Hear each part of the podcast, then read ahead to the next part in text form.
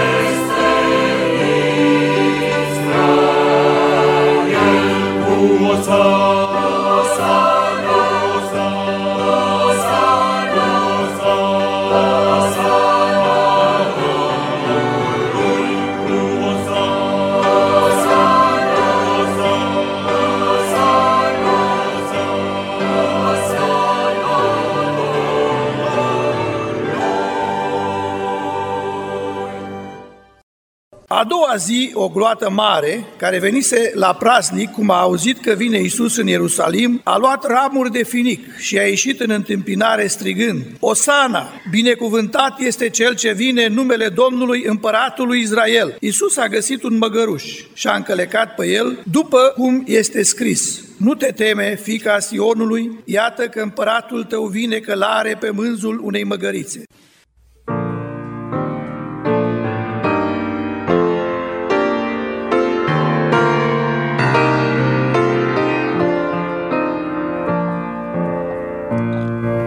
Stăteam într-un somn dulce și avui un vis sublim.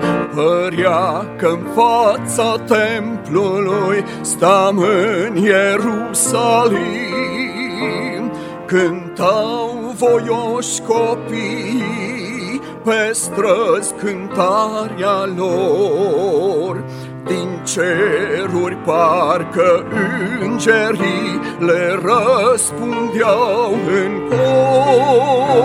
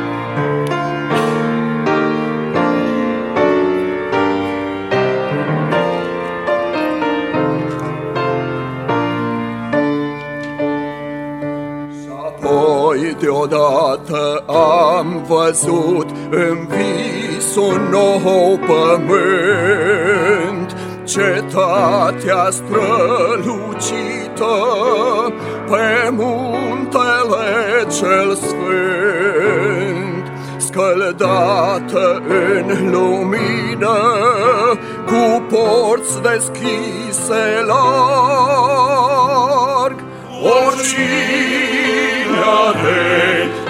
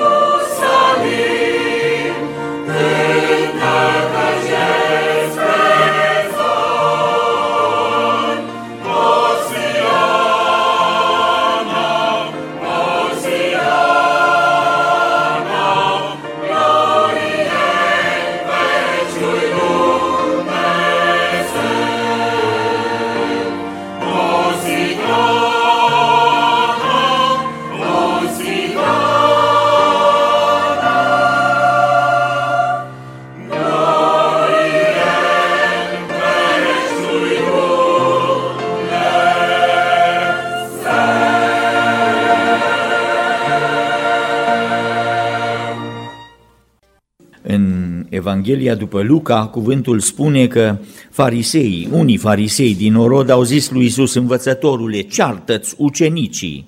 De ce să-i certe?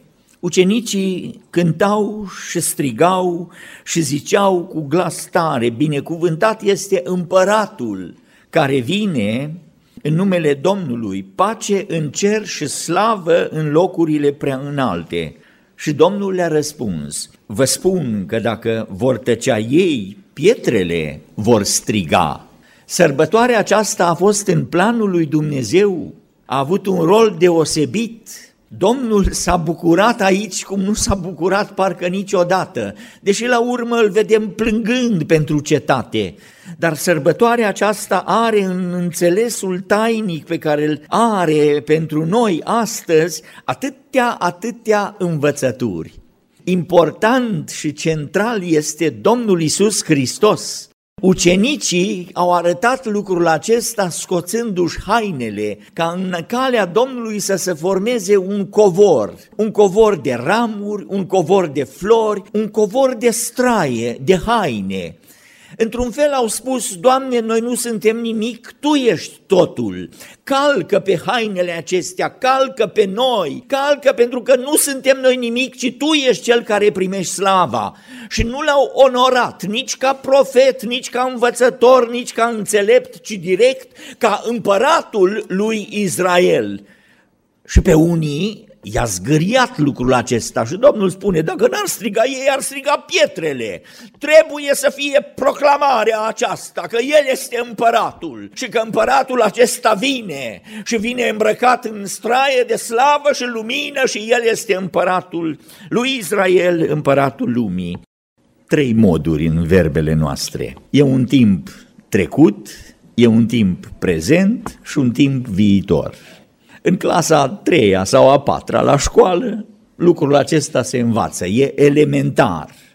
E un timp trecut, e un timp prezent și un timp viitor. Astăzi aș vrea să iau câteva lucruri despre un alt timp, viitorul trăit în prezent. În Biblie avem și timpul acesta, viitorul care este prezent. Așa la Florii sunt câteva lucruri care depășesc prezentul și floriile, sărbătoarea aceasta a intrării Domnului Isus Hristos, încoronat în mijlocul osanalelor în Ierusalim, în cetatea de scaun, ca împărat al lui Israel, ca împărat al poporului la care a venit. Sunt și arată timpul acesta deosebit, viitorul care este în prezent. Și am să iau câteva lucruri pe care să le parcurgem rapid, dar să ne umple minima de bucurie, pentru că toate îl arată în frumusețea slavei pe Domnul nostru Isus Hristos. Întâi sunt ramurile de finic. Evanghelia după Ioan, capitolul 12, că au luat ramuri de finic și i-au ieșit în întâmpinare. Ramurile de finic au un înțeles deosebit. În Țara Sfântă, ramurile de finic arătau, exprimau ceva. Întâi era bucuria. Asta e bucurie, exaltare, un extaz. Ramurile de finic au arătat atunci bucuria, exaltarea care era în inimile ucenicilor. Duhul lui Dumnezeu a umplut și a, a dat un îndemn sfânt ca să se întâmple lucrarea aceasta. Apoi e vorba de biruință. Ramurile de finic erau fâlfâite într-un alai de biruință al împăratului în vechime. E ca și cum sunt steagurile pe care le avem noi astăzi. La sărbătoare toate casele au steaguri. Peste tot sunt steaguri. Fâlfâie steagurile pretutindeni. Steagurile erau ramurile de finic. E vorba de biruință. În cuvântul Domnului în Apocalipsa avem un amănunt pe care îl dă Ioan și ne spune în capitolul 7, la versetul 9, iată că era o mare gloată pe care nu putea să o numere nimeni, din orice neam, din orice seminție, din orice norod, de orice limbă. E vorba de noi. E vorba de un tablou, o fereastră care se deschide dincolo, din orice norod, de orice limbă care stătea în picioare înaintea scaunului de domnie și înaintea mielului, îmbrăcați în haine albe și hainele albe sunt albite în sângele Domnului Isus Hristos. Aceștia se bucură de mântuirea pe care au primit-o prin Domnul Isus Hristos, îmbrăcați în haine albe și cu ramuri de finic în mâini. Aceștia sunt biruitorii aceștia au intrat în bucuria biruințelor Domnului Isus Hristos, ramuri de finic care arată biruința. Și aici tinerii, ucenicii, și bătrânii, și femeile, și desigur și copiii, prinși într-un alai de biruință, numesc pe Domnul ca împăratul și El este biruitorul. Biruitor pentru că El și-a împlinit lucrarea și planul în istorie. Toată cartea istoriei este lucrarea lui Dumnezeu care își împlinește planul. Când Iosif vine și caută pe frații lui și ajunge la Sihem și la Sihem nu sunt și întreabă pe unul, du-te la Dotan și îi duce și îi găsește. Avea mâncare de la tatăl, avea merinde ca să le dea bucurie și să vadă că cineva se gândește la ei. Și cum l-au văzut Frații de departe încă au spus să-l ucidem. El vine cu mâncare, vine cu merinde, să-l ucidem. Ăsta era planul omenesc. Planul lui Dumnezeu a fost altfel. Și planul lui Dumnezeu s-a împlinit. Că a fost vândut, au primit 20 de sicli, au luat haina lui, haina pestriță, au mânjit-o în sânge și Iosif a luat un drum înspre Egipt, ca rob, ca întemnițat, ca apoi să șadă pe jilț împărătesc, domnesc și într-o zi să-i vadă pe frații lui. Cum să-l cunoască? Nici nu s-au mai gândit la el. Și el e îmbrăcat cu tot pavoazul acela egiptean. Să-l omorâm. Nu, nu, nu, Dumnezeu are alt plan și planul lui Dumnezeu s-a împlinit. Și oh, ce frumos e, sunt cuvintele pe care Iosif le spune la urmă. Dumnezeu, voi ați vrut rău, dar Dumnezeu a făcut bine. Și toate lucrurile, spune Apostolul Pavel în Roman, capitolul, lucrează împreună spre binele celor ce iubesc pe Dumnezeu. E împăratul Cir. În Ezra, cuvântul Domnului ne spune că împăratul Cir a fost prins de o dorință. Cum se întâmplă lucrul acesta? Dumnezeu lucrează printr-un împărat păgân și spune că a trezit duhul lui Cir, împăratul perșilor care a pus să se facă prin viu grai și prin scris vestirea aceasta, să se construiască la Ierusalim casa lui Dumnezeu, împăratul Cir. Cei mai interesanti însă cu 200 de ani înainte, Isaia spune și scrie și nu înțelege despre cine e vorba și ce este, că robul meu Cir va da poruncă să se zidească casa mea să schimbă împărățiile. Sunt 200 de ani care trec, dar Dumnezeu își împlinește cuvântul. Are un plan, are o lucrare. El își face lucrarea și împlinește planul pe care îl are. Ca să nu mai vorbim despre Haman și Mardoheu și Estera. Nu poate să doarmă împăratul odată, noaptea. Și nu cheamă cântăreții, cheamă să-i citească din cronică și din cronică citește că odată a fost un complot. Și Mardoheu a fost cel care l-a găsit, a aflat și a salvat viața împăratului. Și împăratul întreabă, stai, stai, stai, stai, stai da? Ce s-a făcut omului ăstuia? Nu scrie nimic, nu s-a făcut nimic. Ah, mâine, cum, cum mă scol, mâine rezolvăm și problema. Și vine Haman, Haman ridicase spânzurătoarea pentru Mardoheu afară. Și vine Haman mândru să-și facă planurile, că nimeni nu-i ca el în toată împărăția. L-a înșelat și pe împărat, a dat legea aceea împotriva evreilor, totul este pus la punct, mai trebuie pe Mardoheu acesta să-l spânzure acum și apoi să-și meargă planul mai departe. Și vine împăratul, măi Haman, ia vino aici, ce trebuie să facă împăratul celui pe care vrea să-l cinstească? Și pe unul ăsta mai să crape de un ce era, că nu se putea să fie altfel decât el. Și da, și ce să spune, să se îmbrace cu haina împărătească, să-l ducă pe cal și să se strige, iată ce cum răsplătește. Și împăratul spune, bine, bine ai zis, înțelept ca tine nu-i nicăieri, du-te, cheamă-l pe Mardohe. Pe Mardoheu? Ce plan s-a împlinit? Planul oamenilor sau planul lui Dumnezeu? Dumnezeu care își împlinește planul. Ramurile acestea de finic spun Dumnezeu are biruința. Și vă îndemn la sărbătoarea aceasta, chiar dacă încă nu se vede clar și vedem ca printr-o oglindă, ridicați ramurile de finic și fâlfâiți-le, pentru că Domnul are biruința, Domnul își împlinește planul.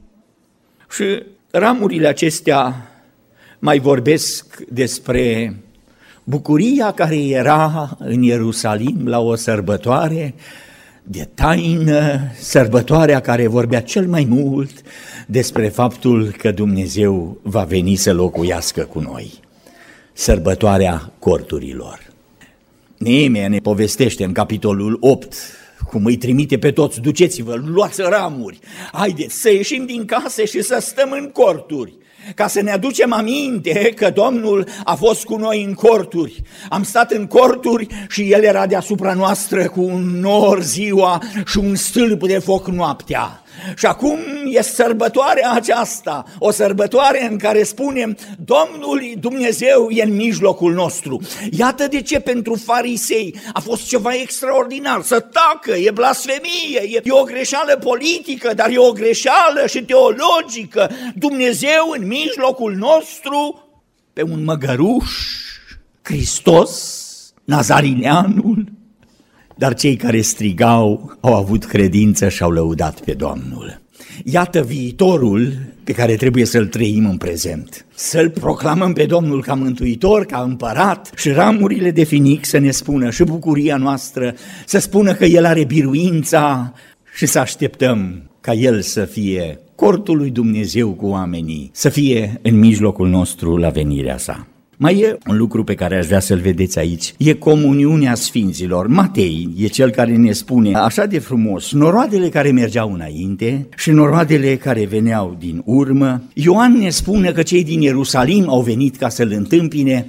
Domnul Isus e înconjurat deodată dinainte, din spate, din lături, din Ierusalim, mulțime, mulțime peste tot. Și aici e vorba de frumusețea care e întotdeauna când se strâng credincioșii la oaltă. Și viitorul prezent, timpul acesta, ne spune de o adunare. Domnul Isus numește odată cuvântul său sărbătoarea aceasta în Matei capitolul 19 la versetul 28. Adevărat vă spun că atunci când va sta Fiul omului pe scaunul de domnie al măririi sale, la înnoirea tuturor lucrurilor. Sărbătoarea când înnoirea aceasta va fi și pentru noi și vom fi toți la oaltă. Aș vrea să vă transpun, frați și surori, de la lucrurile pe care le avem aici de la necazurile în care suntem, de la strâmtorările în care suntem prinși, de la durerile și apăsările acestei lumi în care trăim și suntem în firea aceasta, să ieșim și să vedem că suntem o împărăție a lui Dumnezeu și suntem la oaltă, în aceeași înfrățire, cu cei care s-au dus înaintea noastră, cu cei care au plecat și au fost biruitori prin sângele Domnului Isus Hristos și ne așteaptă o țară pregătită de Domnul și o părtășie fie la oaltă o comuniune, o legătură și o unitate care este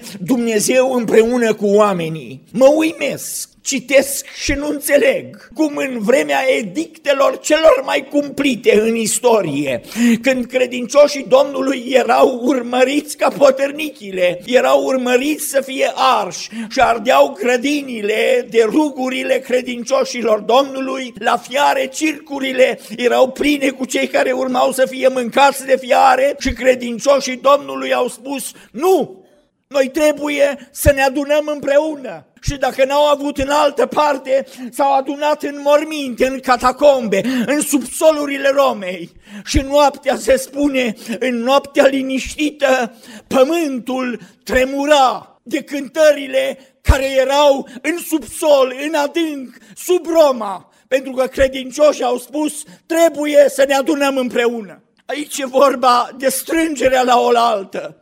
Și când ne strângem împreună la oaltă, în biserică, în casa Domnului, noi vrem să spunem, așteptăm adunarea noastră pe nori, strângerea la oaltă când Domnul va veni iarăși. Binecuvântat să fie numele Domnului, binecuvântat este Cel ce vine în numele Domnului. Și mai e un lucru pe care aș vrea să-l vedeți aici, e strigătul de Osana e strigutul de Doamne, adu mântuirea, desăvârșește-ți lucrarea de mântuire, planul de mântuire. Și strigătul acesta e și strigăt de preamărire. A fost strigătul care era cel la celor care erau în, într-o stare de disperare, dar totodată a ajuns să fie un strigă de preamărire, un fel de trăiască Domnul, binecuvântat să fie numele Domnului. În orice stare ne-am aflat, să dăm laudă, să binecuvântăm numele Domnului. El este vrednic. Doamne, vino și la noi și adune bucurie, strânge-ne la oaltă și pune-ne pe buze o cântare de preamărire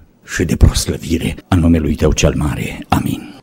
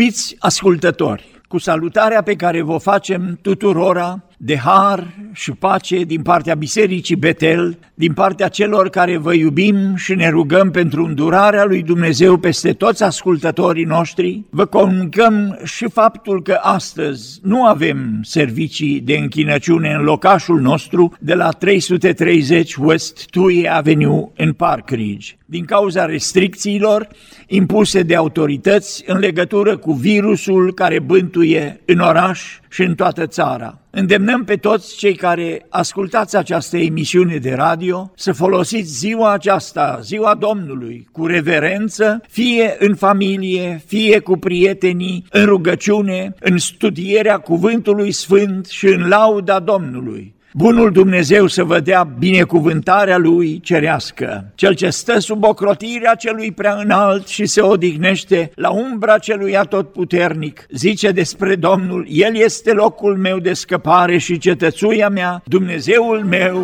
în care mă încred.